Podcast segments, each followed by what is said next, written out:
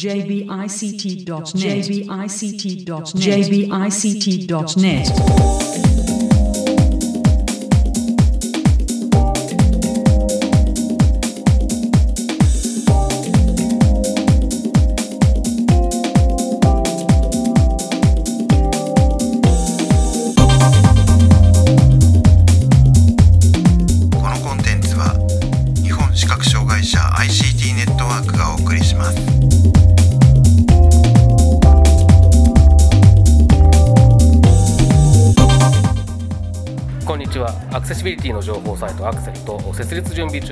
視覚障害者 ICT ネットワークの共同制作でサイトワールド2016の模様をお送りしているポッドキャストです。中根です。はい土です。はいよろしくお願いします。よろしくお願いします。はい今回はラビットの土屋さんへのインタビューの模様をお送りします、えーでは早速お聞きください。えーサイトワールド2016、えーラビットの土屋さんにお話を伺います。よろしくお願いします。よろしくお願いします。えっ、とまた今年もいろいろと、はい。あの出展されてると思うんですけれども、今年の、えー目玉等、えー簡単に説明していただけますか？はい、そうですね。まず、まあ例年通り私ども、まあ、ラビットはパソコン関係、えーメインでご紹介しているんですがそれ以外に新しい商品新商品がいくつかございますのでまずそちらからご案内差し上げてよろしいでしょうか？はいお願いします。えー、と一つは音声のメジャー兼水平器というものがございまして。兵器か。はい、これはあのーもう2011年12年ぐらいに初期のテープキングの前のボックステープという商品がございましてこれはあの単純に音声メジャーだったんですけれども、えー音声メジャー兼、まあ、水平器ということで今年の4月から、あのーパワーアップしてテープキングという商品が出ております。ちょっとこちらを実際にお持ちしていますので、はい。えー電源を入れてみます、はい。ゼロミリ。そしてメジャーを出すと三十六センチ。もうちょっと伸ばすと三十七センチ。五ミリ。このようにですね一応1ミリから5メートルまで。はい。1ミリ単位ですか？1ミリ単位ですね。うんはい。5メートルまで。そうなんです。すごい長いですね。段ボールの縦横高さのように合計を出したりあとは、えースペースを先に測って、えー実際のものを測った時に差をこう出してくれたりですね。はい。ということもできます。実際にあの水平器のちょっと方をご紹介してみましょう、はい。もう一度電源を入れます。ゼロミリ水平器の状態にするとこういうあの連続したはい。電子音が鳴るんですけれども、傾けていくとこう45度で1回音が変わります。ここで今変わりましたね、はい。実際何度かっていうのは電源のスイッチを短く押すと五十七点一度。このようにですね。八十八点九度。このように。ゼロミリ。読んでくれますちょっと物を触っていただいてみた方がいいですかね。はい。ははい。い。じゃあ辻さんまずちょっと。はい。すみませんお借りします。あちょうどまあハートを半分にしたような形ですかね。はい。はい、そこが平らで上がカーブしています。はい。でボタンが4つありましてはい。はい、電源とメモリー追加と、はい。あと差を測る。そして一番右が角度を測る時の機能ですね。はい、はい本体がかなり前よりもしっかりしてまして、はい。単4電池が2本入っています。はい。ボリュームもこう変えられるようになっていたので、はい。なっていますのでかなり大きい音で聞いていただくこともできます。はい。はいまあ一生に一度買うか買わないかだとは思うんですけれども。はい。でも便利そうですよね。意外とねもうメジャーは結構必要なんですよね、はい。あの家具家電買う時とかにね、そうですね。あのほ 本棚とかね。うん、買ってきたら入らなかったとかっていうことが起こらないようにしないといけないですから。ねはいですね。うん、時々本当にメジャーが必要になるんですよね。はい。水平器ってのは珍しいですね。そうですね。そうですね。なかなか自分の絵が傾いてるかなんて知りたくないんですけれど。も ああでもうん。水平器珍しいめずいや他あんまり聞いたことがないですね多分ね。そうですね。うん、あのーまあ学校なんかでこう腕の角度とかですね、はい。そういうのを測ったりするときに使おうかなっていう先生もいらっしゃいました。あなるほどなるほどなるほど、はい。うーん。じゃあ中根さんも。はい。ちょっとはい。えテープをこの左下からあこれですね。こう出すと、はい。1メートル以上出してます1メートル10センチ6ミリ。ー、おおなるほど。うーん。毎日身長縮ん。でないからうちは多分5ミリ違うな。1センチ単位で測れるあの普通のあのなんていうんですかね。点点々がついたメジャーは一応持ってるんですけどね、はい。あれ意外とあれ意外とねあのね大雑把には分かるんですけど、わ忘れちゃうんですよそのメモリのなんなんていうのかな感覚を、うん、結構ね正確に測るのは難しいですねあれはね、うん。だからこれこういう方が確か多分あの確実に測れるんだろうなと思いますね、これはあのーまあ私ども音声の測りはい。を以前からこう輸入してご紹介してるんですけれども、はい。そこと同じ会社オーストリアから輸入している商品です、はいはい。やはりお値段はちょっとするんですけれども、ええ。2万7000円と消費税ということでご紹介しています、はい、なるほど。ちなみにこう日常生活用具とかになったりはしないんですかねこういうあの関東で一部の自治体でなっております。あそうなんですね。はい。まだまだ少ないですけれども、うん。はい。うんうん。はい。まずこれが一つ目ですね。はい。続きまして、えー時計です。はいで時計はあのもう去年からございましたが一つはタックタッチという、はいはい。えー振動式の時計ですね、はい。あの腕時計型ベルトがついているタイプと本体のみのタイプ。はい。でこれがあの7色に増えまして、おなるほど。はい。まあ、最初はあの濃いブルーですかね、うんはい。のみ。そうですよね。一色っておっしゃってたような記憶が。そうですね。はいはい。でそちらに7色ですか。はい。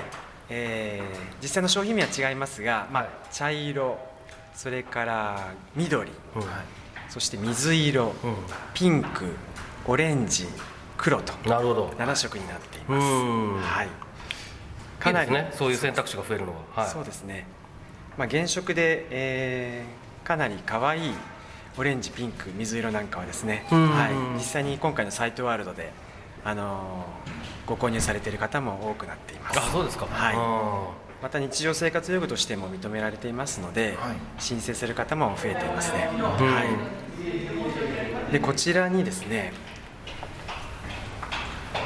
もう一つ振動式の時計をーはい。ご用意していまして、はい。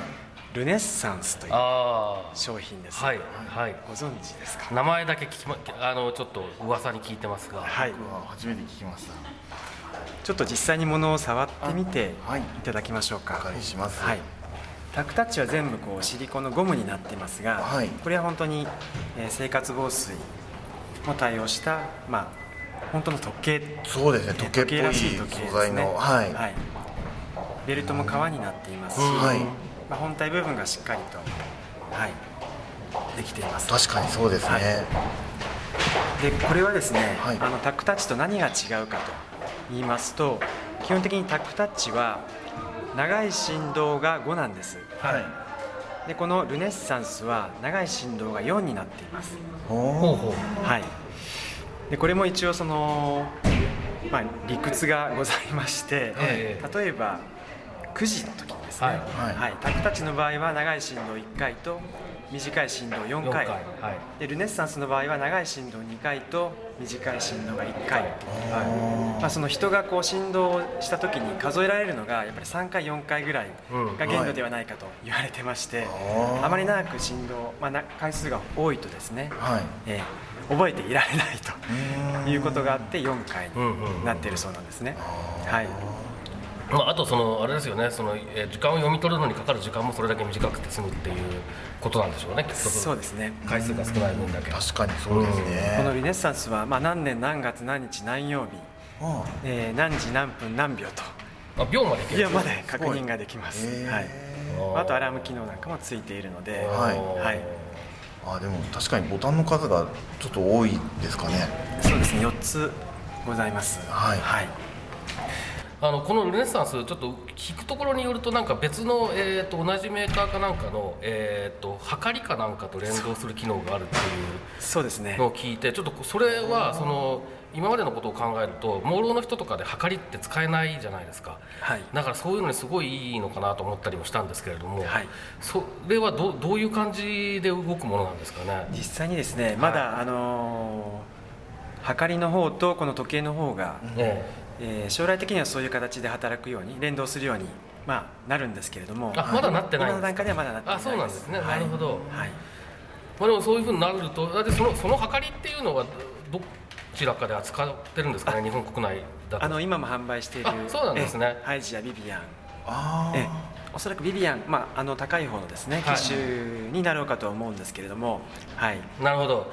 じゃあもしあの将来的に連動するとじゃあ、えー、と両方揃えて、えーはえー、とこれを使って測りのけ結果を、はい。計測結果を、まあえー振動だけでそうです。把握したりもできるようになるはずであると、そうなんです、はい、ちょっと面白い方向性ですそうよねですよね。そうですね。ペアリングみたいなあの Bluetooth とかそんな感じので接続される感じなんでしょうか？仕組みはちょっとまだ、あのー今の段階ではご案内ができないんですけれども、ははい。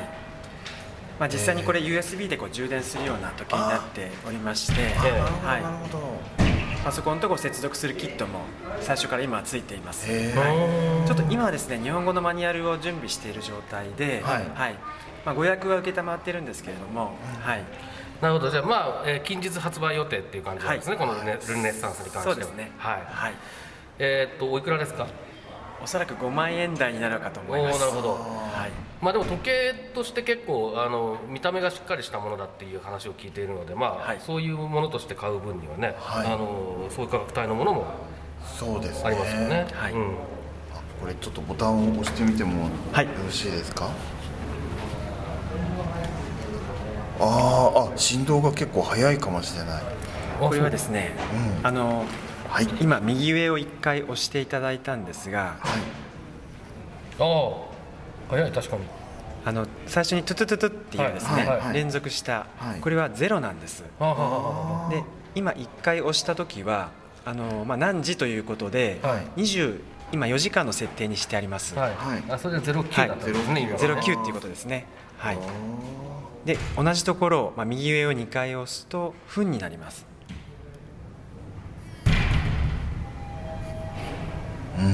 42分？そうですね42分。長い振動が1あ回。ーで間が空いて短い振動が2回と。はい。はい。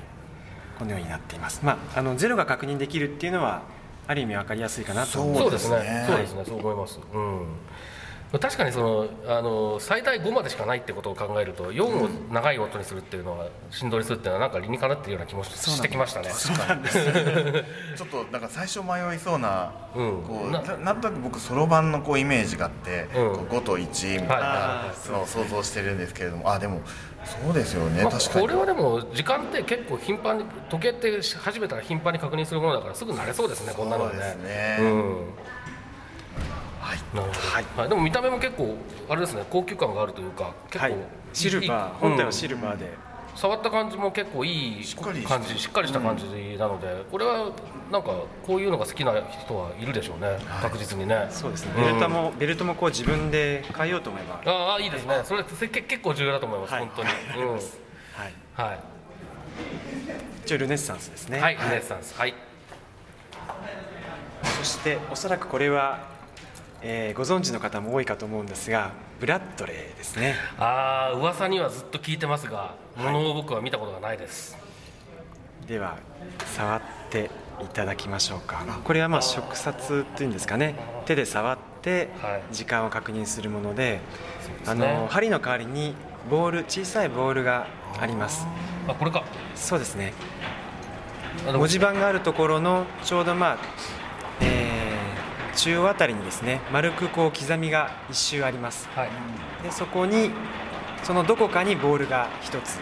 そして、えー時計の外側ですね。はい。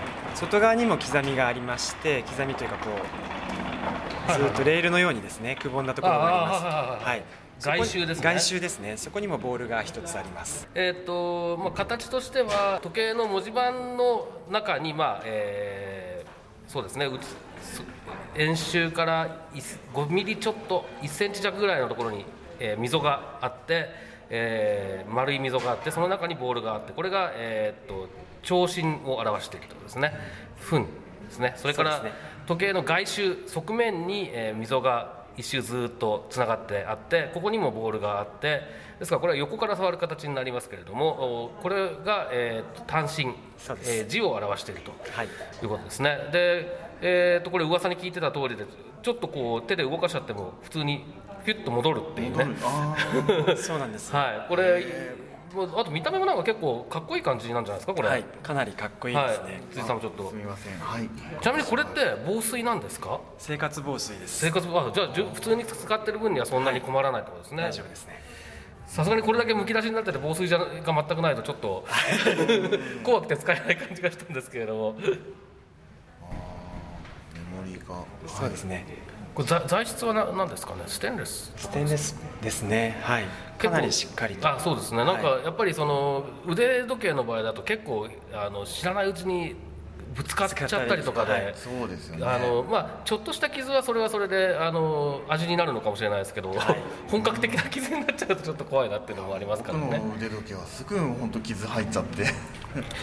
意外と意外とぶつけるんですよね手首のあたりってね。そうです。あの白状で歩いてるとね、うん、なるほど。でも確かにこれこれはあの噂に聞いてた通りで結構かっこいい感じもするし、あの時計としても珍しいし。そうですよね。そうですね。あとあの蓋を開けたり閉めたりしなくても、確認できるし、い。いいいですね結構これね確かにね。はい、今あるのはあのブラッドレーのクラシックメッシュっていう、まあ、バンドのところがこうメッシュですね。はいこれバンドも変えられるんですか？バンドも変えられます。なるほど、はい。じゃあそういうところにこだわりたいおしゃれな人も。そうですね。はい。うん、いやでもいいですねこれ本当に。やっぱりこう針を触った時に、はい。針が動いてしまって時間がずれてしまうと、まあ、それをなんとかクリアしたいということで、アメリカの時計の会社が考案された、まあ、商品ですね、これは全く問題ないですねそこの部分に関してはね、はい、素晴らしい。これはおいくらぐこれはらい4万円台、なるほど。はい。はい。こちらもちょっとマニュアルの方今準備しておりますので、はい。はい。まあ、サイトワールドでもこう欲しいという方が、まあ、実際いらっしゃってですね予約でご注文をいただいていると。でもこれアナロググ時計が好きな人はこれはいいですね。はい。はい、時計は以上ですね、はい。そして、えー私ども「ラビットが、まああのーまあ、ちょうど今月からなんですけれども携帯型の拡大読書機をちょっと、えー輸入を始めました。はい。で、まあ、私どもあのこれまでも携帯型の拡大読書機据え置き型の拡大読書機いろいろメーカーさんのものを取り扱ってきたんですが、まあ、なかなかあの値段がですね、今上がっておりまして、うん。はい。で実費でなんとかまあ買えるはい。ものもちょっと揃えてほしいうんうんうんという話も結構いただいていたんです。でヨーロッパの方からまあ主に私ども商品は輸入していたんですが、はい。今回取り扱う製品が中国の、まあ、商品です、はい。で、まあ、中国の商品最初はですね私ども抵抗がやっぱりあったんですけれどもあのーまあ、私どものまあ代表の荒川の方が、まあ、中国の方に行きましてですね、はい。で医療機器のメーカーさんで、まあ、ロービジョンの方の、あのこういう機器を、まあ、開発を始めてヨーロッパの方でまあ販売しているということで、まあ、工場等を見せてもらってですねうん。なかなかしっかり、まあ、して、えーいるということとまた中国の方がですね、まあ、日本人はその中国の製品は安かろう悪かろうというまあ、印象を持っているということをもうよくご存知でですね、はい。で今回そのいろいろ修正してほしいところもすぐに対応してくださったので、まあ、それならちょっと一緒にやっていこうかということで、えー5機種、おおそんなに？はい。はい。3.5インチ、はい。4.3インチ、はい。5インチ、はい。5.5インチ7インチ、なるほど。はい、この5機種をちょっと始めております。基本的にはこう携帯型というか、えーのたものなわけですね。そうですね。はい。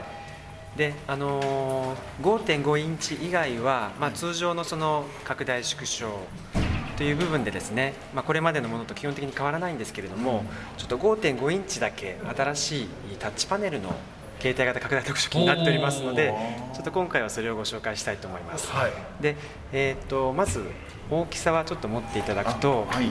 まあ、スマートフォンよりちょっと大きめのですねタブレットまではいかないですけれどもそうですね、はい。うん。形もまああのスマートフォンで、えーまあ、昔のホームボタンと戻るボタンと、はい。はい。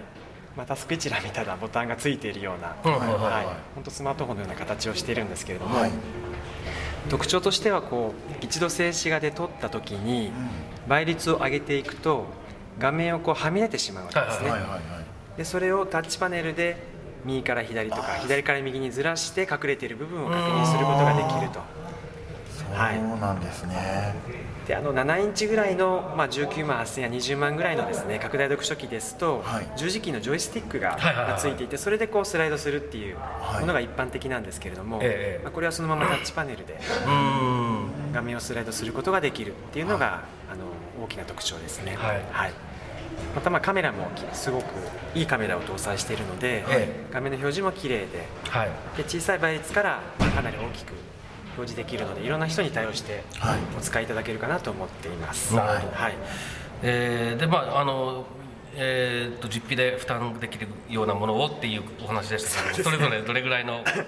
そうですね、はい。あのーこの5.5インチはちょっとお高くなってしまうんですが、はい。高くなってしまうんですが、あのー3.5インチが2万7000円と消費税、はい。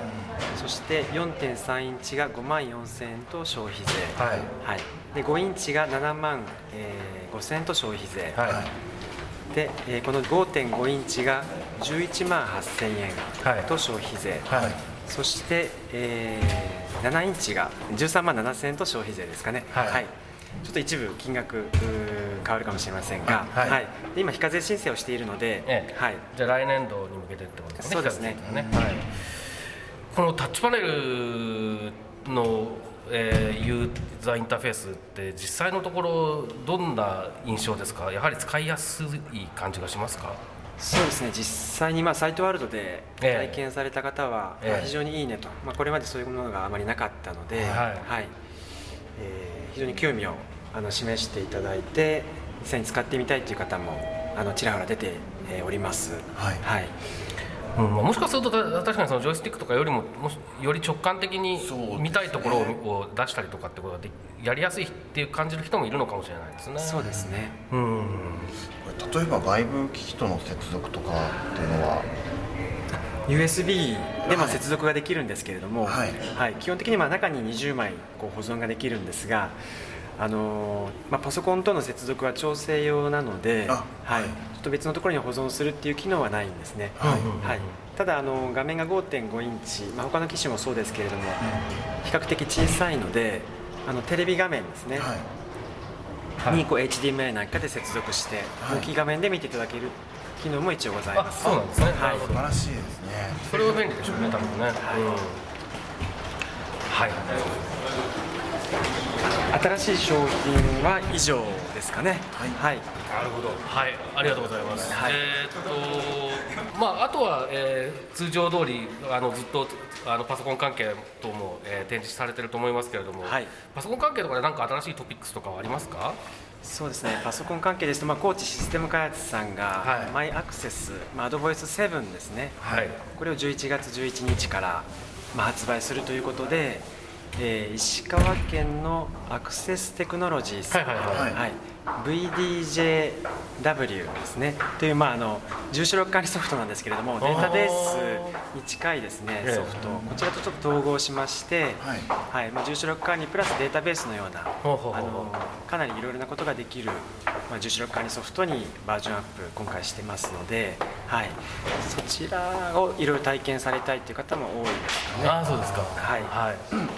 まあ、パソコンはそんなに Windows 10のアニバリアニバーサリーのこととかはい。いろいろありましたけれども、ええ。まあ、でも、二三年前とかに比べると、だいぶ落ち着いてきてる感じはありますかね、やっぱり。そうですね、うん。やっぱりラビットのブースでも、まあ、パソコンももちろんそうなんですけれども、iPhone ですとか、はい。はい。そちらのお問い合わせが多くてですね、ああ。で私どもであの、まあ、普通に試合もされてますけれども、マイクロソフトのユニバーサルモバイルキーボードですかね、はい。はい、Bluetooth で接続するタイプの、そちらとその実際の使い方の例示教材をセットでちょっと販売しておりますああなるほど、ので、はあーそういう教材があるとまたねちょっとハードルが下がって。そうですよね。いいですよね。そうですね。うん。い、その iPhone とのペアリングの方法ですとか、でキーボードも実際にこうダブルタップが上下キーで、えー選択はいはいはいしないといけなかったりとか、はいそういう独特の使い方がございますので、え。そういったところをご紹介した教材になっておりますので。あーなるほど。はい、買いたいけれどもその実際に自分が購入してその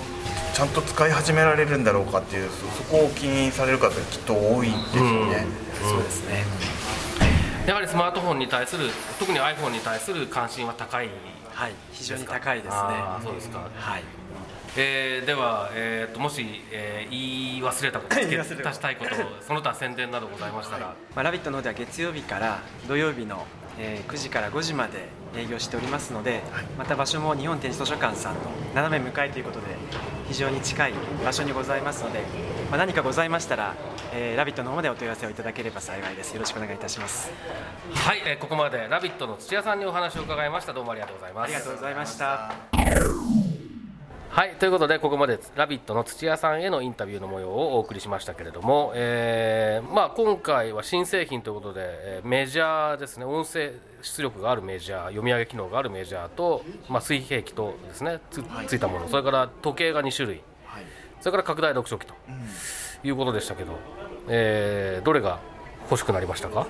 メジャーが欲しい。あメジャー欲しい？あそう。あのうん。やっぱりなんだろううーんこうさっきもちょっとあのインタビューの中でも話したんですけど本棚とかこう購入する時とかやっぱり家の中でこう長さとか高さとか測らないといけない場場面って多いと思うんですよね、なのでまああのこういうメジャーとかあると便利かななんて思いました、あとはその水平器の情報の出し方が面白いなと思って。ああそうですね。うん。音のこうた高さというかうん、を変化させてその情報を出してくるところが面白いなと思って見ておりました、あの水平器とかメジャーとかってなくても普通は困らないもので、なんだけど、えーっとないから諦めることってのは多分あって世の中。だけどそれが数が少ないから意外と覚えてなかったりとか、っていうものなのである前提で物事を考えられるようになるとまた違ってくるのかなっていう気がするものの一つだと思いましたね。そうですね。結構ねなんか僕らの生活ってそういうもの多いような気がしてて使えない前提で考えるからその可能性を排除するみたいな、だけど、えー、とこれがもし使えたらどうだろうっていう前提で考えるとまた自分たちの行動パターンとか変わってくることって結構あるんじゃないかなっていうようなことをね最近時々考えるんですね。はい。はい、で、えー僕はですね時計あの振動式時計は、えーっとまずあのあれ腕時計でしたけれども今まで出てたのって腕時計っていうかちょっとまあ一応腕時計にもなるんだけどちょっとなんか、形状的にどっちかっていうと、まあ、あのポケットに入れたりした方がはい。便利かなみたいな感じの印象のものが多かったんですがあれは本当にちゃんと腕にしたい感じの手首にしたい感じの時計でしたね、それからもう一つのその、えーっとあのベアリングボールを使っている、はい。えーアナログ時計ですけどもあれはね多分結構うん視覚的なことは分かんないですけど多分おしゃれなんだと思います。で、アナログ時計が好きな僕としては結構惹かれるものがありますねあれはね。あの時間が少々指で触ってずれても戻るっていうところがうん。すごいありがたいなまあいいですよね。はい。うん。やっぱりそのなんだろう自分たちで普段使いしてる分にはあんまり時間をずらしちゃうことはないんだけど、うん。時々そのひ人になんだろうは初めてその触る人に見てもらう時とかにこうちょっとずれちゃったりすることとかがあってあどうしようって言われることとかあって、まあこの時計であれば安心して本当にあの見ていただくこともできるのかななんて。まあ、あとやっぱり自分たちで見るときもね、あのー眠い時とかね酔っ払ってる時とかね結構酔っ払ってる時ありますね。ずれますよ。ずれますずれます、うん意外とずれますよあれは、うん。で酔っ払ってから気づかないんですよあれ。ずれたことに はい。そうか。だから僕の時計まだ 知らん。知らんがな。はいえーっとでまあなんかここに来てねその時計に関する選択肢がここ23年すごい増えてきてるなっていうのすごく面白いなと思っていて、で僕もともと懐中時計アナログの懐中時計派なんですね、はい。なので手首には何もつけない生活を、えーそうですね高校生ぐらいの頃からだからもう20年以上25年ぐらいしてきたんですけれども、去年手首につけるタイプの、えー活動量計っていうのをつけて久々に手首に何かがついてるっていう状態になったんですね、はい。で最近ちょっとアップルウォッチに興味を持ってアップルウォッチ、まあ、今なんか使い方が全然分かんなくて時計にもて もてあそばれてる感じなんですけどこれが今もう片方の手首についててはい。